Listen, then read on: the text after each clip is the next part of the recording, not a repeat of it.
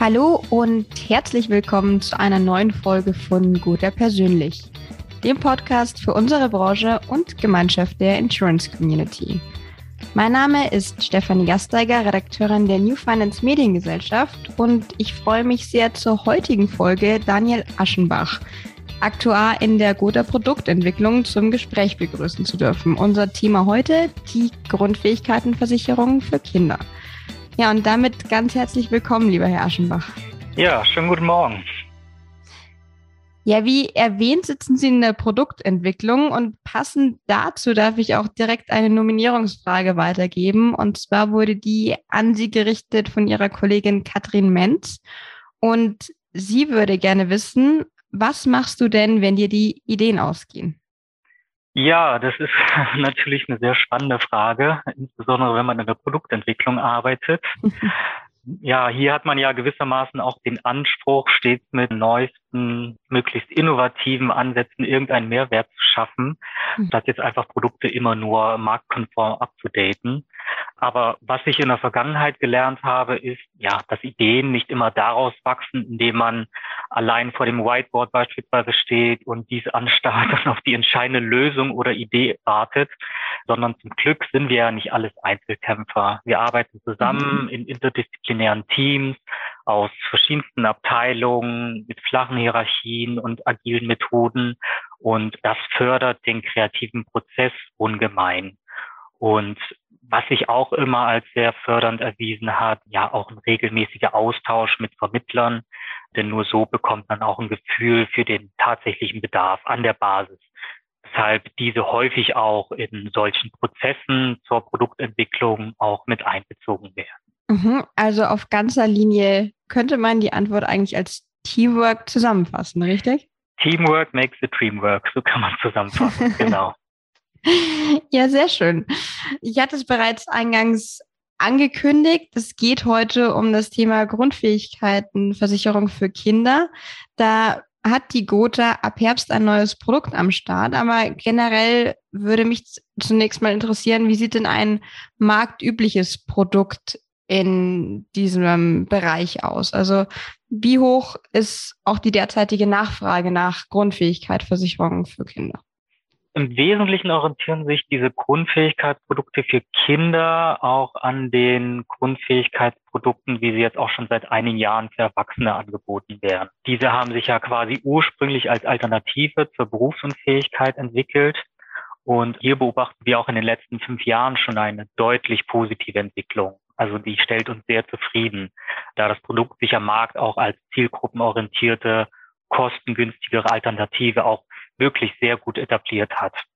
Und statt den eher abstrakten Leistungsbegriff der Berufsunfähigkeit oder beziehungsweise der Schulunfähigkeit, wie wir sie auch aus der Schüler-BU kennen, dieses Produkt auf einen klaren, festen Katalog von vordefinierten Grundfähigkeiten, die verloren gehen müssen, damit eine Leistung ausgezahlt wird. Also hier drunter zählen zum Beispiel sensorische Fähigkeiten wie Hören, Sehen oder Sprechen oder auch motorische, wie beispielsweise Gehen, Knien, Heben, Tragen, aber auch Mobilitätsaspekte wie Autofahren oder Fahrradfahren können mhm. dort dann auch mit eingeschlossen sein. Und diese lassen sich in der Regel dann halt so modular zusammenstellen, dass wir innerhalb eines Produktes auch maßgeschneidert verschiedene Tarifvarianten zusammenstellen können. Mhm. So. Und einige Anbieter am Markt haben dies auch bereits für Kinder ab drei bis fünf Jahren geöffnet und differenzieren in ihren Leistungsdefinitionen entsprechend nach dem Alter, sodass die Leistungsauslöser hier entsprechend niedrigschwelliger definiert sind. Also beispielsweise bei Kindern in der Beschreibung der Grundfähigkeiten weniger Mindestgewicht beim Tragen, eine geringere Wegstrecke beim Gehen mhm. oder auch Zeitdauer beim Sitzen als Erwachsene eingefordert wird. Mhm.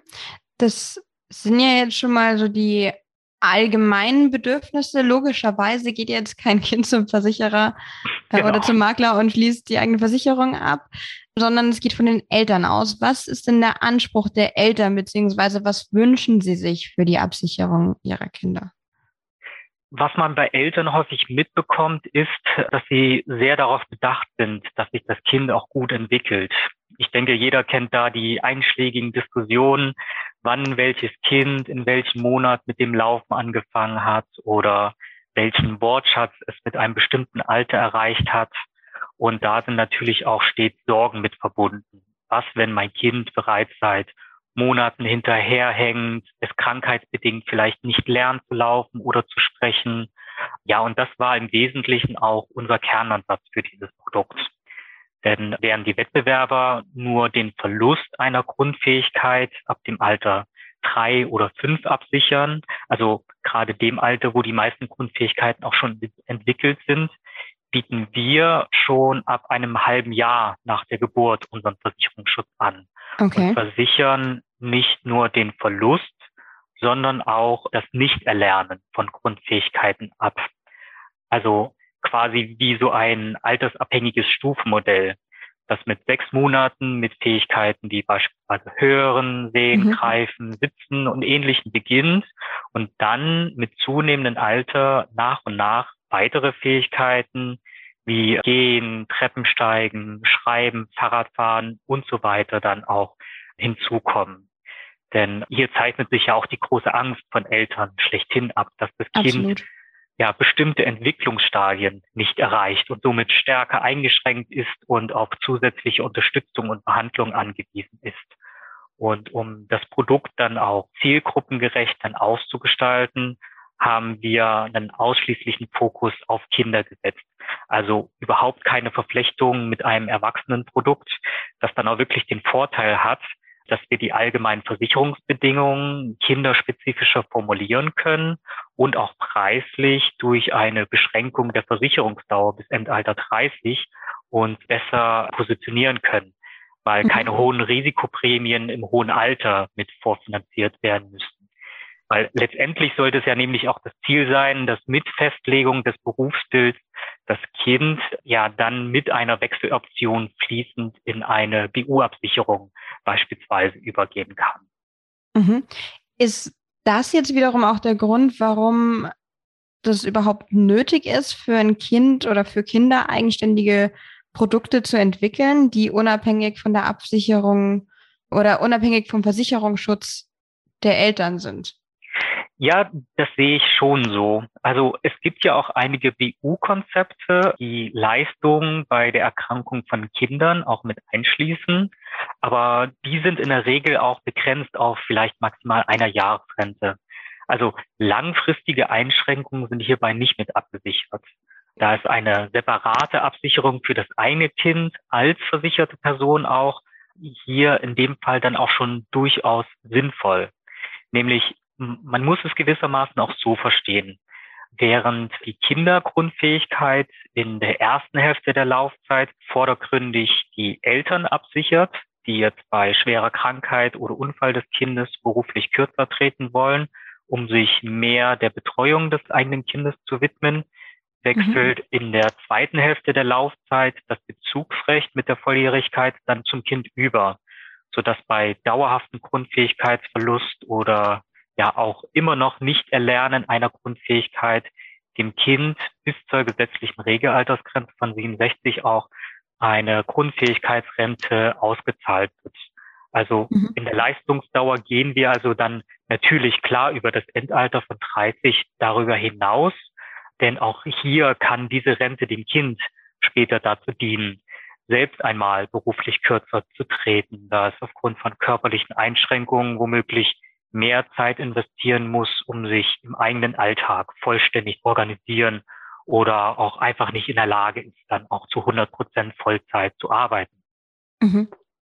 Es ist wirklich unglaublich, oder zumindest geht es mir jetzt aus persönlicher Sicht, so wenn man im Erwachsenenalter oder zu Studienzeiten irgendwann mal sich Gedanken über eine BU macht und die dann abschließt und sich überlegt, welche Risiken damit abgesichert werden und wie weit das Ganze schon in die Zukunft kalkuliert wird, ist es schon mhm. sehr beeindruckend. Wenn man jetzt ab sechs Monaten für das eigene Kind rechnet, ja, ist es natürlich noch mal drastischer. Absolut. Es ist halt ein sehr früher Ansatz und hat uns natürlich auch in der Kalkulation vor gewissen Herausforderungen auch gestellt. Mhm. Sie hatten jetzt erwähnt, dass sich auch die Ängste der Eltern abzeichnen. Also es ist ja nicht ungewöhnlich bei Versicherungsprodukten, wenn jemand nicht damit rechnen würde oder zumindest nicht in Erwägung zieht, dass irgendwann mal Fall X eintritt, für den man sich absichern muss, wäre das nicht optimal für unsere Branche. Aber natürlich ist es schon drastisch oder sehr deutlich persönlicher oder auch emotionaler, wenn man jetzt so ein Produkt berät. Was würden Sie denn den Vermittlern oder in dem Fall vielleicht auch unseren Zuhörerinnen und Zuhörern raten? Wie können Sie in der Beratung ansetzen für dieses Produkt? Oder was sind auch mhm. Ihre persönlichen Highlights, mit denen Sie an den Endkunden herantreten würden? Mhm. Ja, ich denke, so einige Punkte konnte ich ja schon hoffentlich auch so positiv hervorheben, mhm. weshalb auch dieses Produkt so einen wichtigen Bedarf deckt insbesondere halt dieses beruflich kürzer treten zu können im Fall der Fälle. Also gerade dann, wenn das Kind eine starke familiäre und speziell auch elterliche Betreuung benötigt. Also das sehe ich wirklich bei dem Produkt als sehr, sehr zentrales Element. Aber wie Sie jetzt auch schon gesagt haben, es müssen ja auch nicht immer die schlimmsten Fälle eintreten, dass mhm. dieses Produkt halt auch irgendwo einen Mehrwert liefert. Denn auf der anderen Seite haben wir beispielsweise auch die BU-Wechseloption mit integriert. Diese ermöglicht dem Kind dann später auch einen Wechsel in eine Berufsunfähigkeitsversicherung, ohne dass es eine erneute Gesundheitsprüfung abgeben muss. Und dies kann sich ja dann als besonders wertvoll erweisen, wenn bestimmte Vorerkrankungen, sei es jetzt Asthma oder Diabetes oder ähnliches, die jetzt nicht das Kind in irgendwelchen Grundfähigkeiten einschränkt, mhm. aber später bei Abschluss einer BU aufgrund von Risikozuschlägen, Ausschlüssen oder Ablehnungen das Ganze wirklich erheblich dann erschweren kann. Mhm. Aber ja, so zum tatsächlichen Highlight, es ist so meines Erachtens die CI-Zusatzleistung, also CI für Critical Illness, also schwere Krankheiten auf Deutsch. Mhm. Ja, das ist so an sich jetzt keine komplett neue Idee. Und jetzt auch bereits in vielen Grundfähigkeitsprodukten so als Zusatzbaustein auch schon enthalten, so dass jetzt nicht nur fest definierte Grundfähigkeiten abgesichert sind, sondern auch einen ganzen Katalog an ja, Krankheiten, die zu einer Leistung führen können. Aber wir haben diese Zusatzleistung insofern etwas neu gedacht, dass wir nicht einen festen Katalog an Krankheiten hinterlegen, sondern ähnlich wie in der BU das Versprechen geben, egal aufgrund welcher Krankheit, dann auch zu leisten, sofern hier auch Prognosezeitraum von einer sechsmonatigen Behandlung oder einem stationären Klinikaufenthalt damit auch verbunden sind. Mhm. Und Was das ja kann, mit Sicherheit auch ein sehr beruhigender Gedanke dann wiederum für, für die Eltern ist. Genau, das kann nämlich dann auch wirklich ein ganz breites Spektrum umfassen.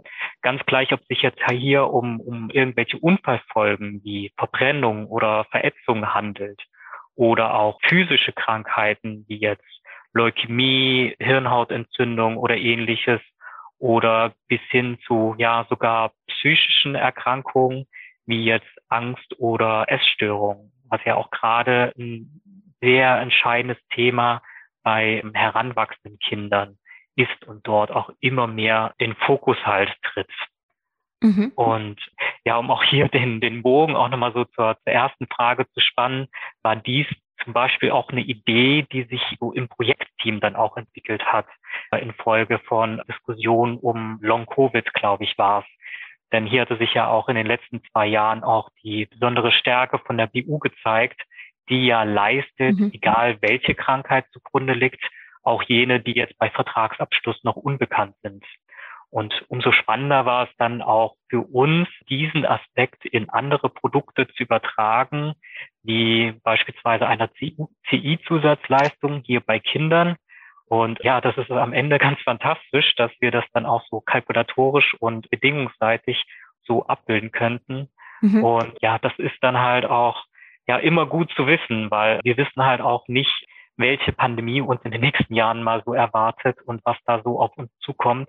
Und da ist es natürlich ein gutes Gefühl auch für den Kunden zu wissen, dass hier ein allumfänglicher Schutz dann auch besteht. Ja, also ich würde tatsächlich mal hier kurz auf Holz klopfen. Ich weiß nicht, ob man es hört. Ich hoffe, dass uns demnächst keine Pandemie mehr erwartet. Aber auch an dieser Stelle nochmal, also auch aus Verbrauchersicht natürlich, immer ein sehr beruhigender Gedanke, wenn man weiß, da sind alle Eventualitäten mit abgesichert. Genau. Das Dann sollte auch unser Anspruch sein. Hätte ich, ich hätte jetzt zum Abschluss äh, tatsächlich nur noch eine letzte Frage an Sie. Dann würde ich für die Nominierungsfrage abgeben. Aber zunächst würde ich gerne noch wissen, wann denn das Produkt auf den Markt kommt, damit Vermittlerinnen und Vermittler wissen, wann sie damit auch ins Gespräch gehen können. Genau, an der Entwicklung des Produkts sitzen wir jetzt seit einem halben Jahr in etwa und haben es jetzt geplant, zum Oktober zu releasen. Ja, dann werden wir uns bereithalten und im Oktober mit Sicherheit auch noch mal was dazu im Gotha Makler Blog veröffentlichen, also gerne dranbleiben. Und wie angekündigt, würde ich dann jetzt abschließend einmal an Sie abgeben, Herr Aschenbach. Und zwar für die Nominierungsfrage. An wen möchten Sie die denn richten und ja, was möchten Sie gerne wissen? Ja, meine Frage würde ich gerne an unsere Leiterin des Privatkundenbetriebs stellen. Und ja, da würde ich die Ulrike Mametschke nominieren. Und ich würde von der lieben Ulrike doch gerne mal wissen, für was sie sich denn besonders begeistern kann. Eine sehr offene Frage, die in jede Richtung quasi beantwortet werden kann. Ich gebe sie gerne weiter und ja, dann auch in guter persönlich die Antwort darauf. ja, dann bleibt mir nicht mehr viel zu sagen, außer vielen Dank für das Gespräch, vielen Dank für die Preview zum Produkt, nenne ich es mal. Mhm. Und ja, ich drücke die Daumen, dass die Ideen Ihnen und dem Team so schnell nicht ausgehen und wir dann vielleicht bald zum nächsten Produkt sprechen können. Vielen, vielen Dank und vielen Dank auch für das Gespräch. Sehr gerne.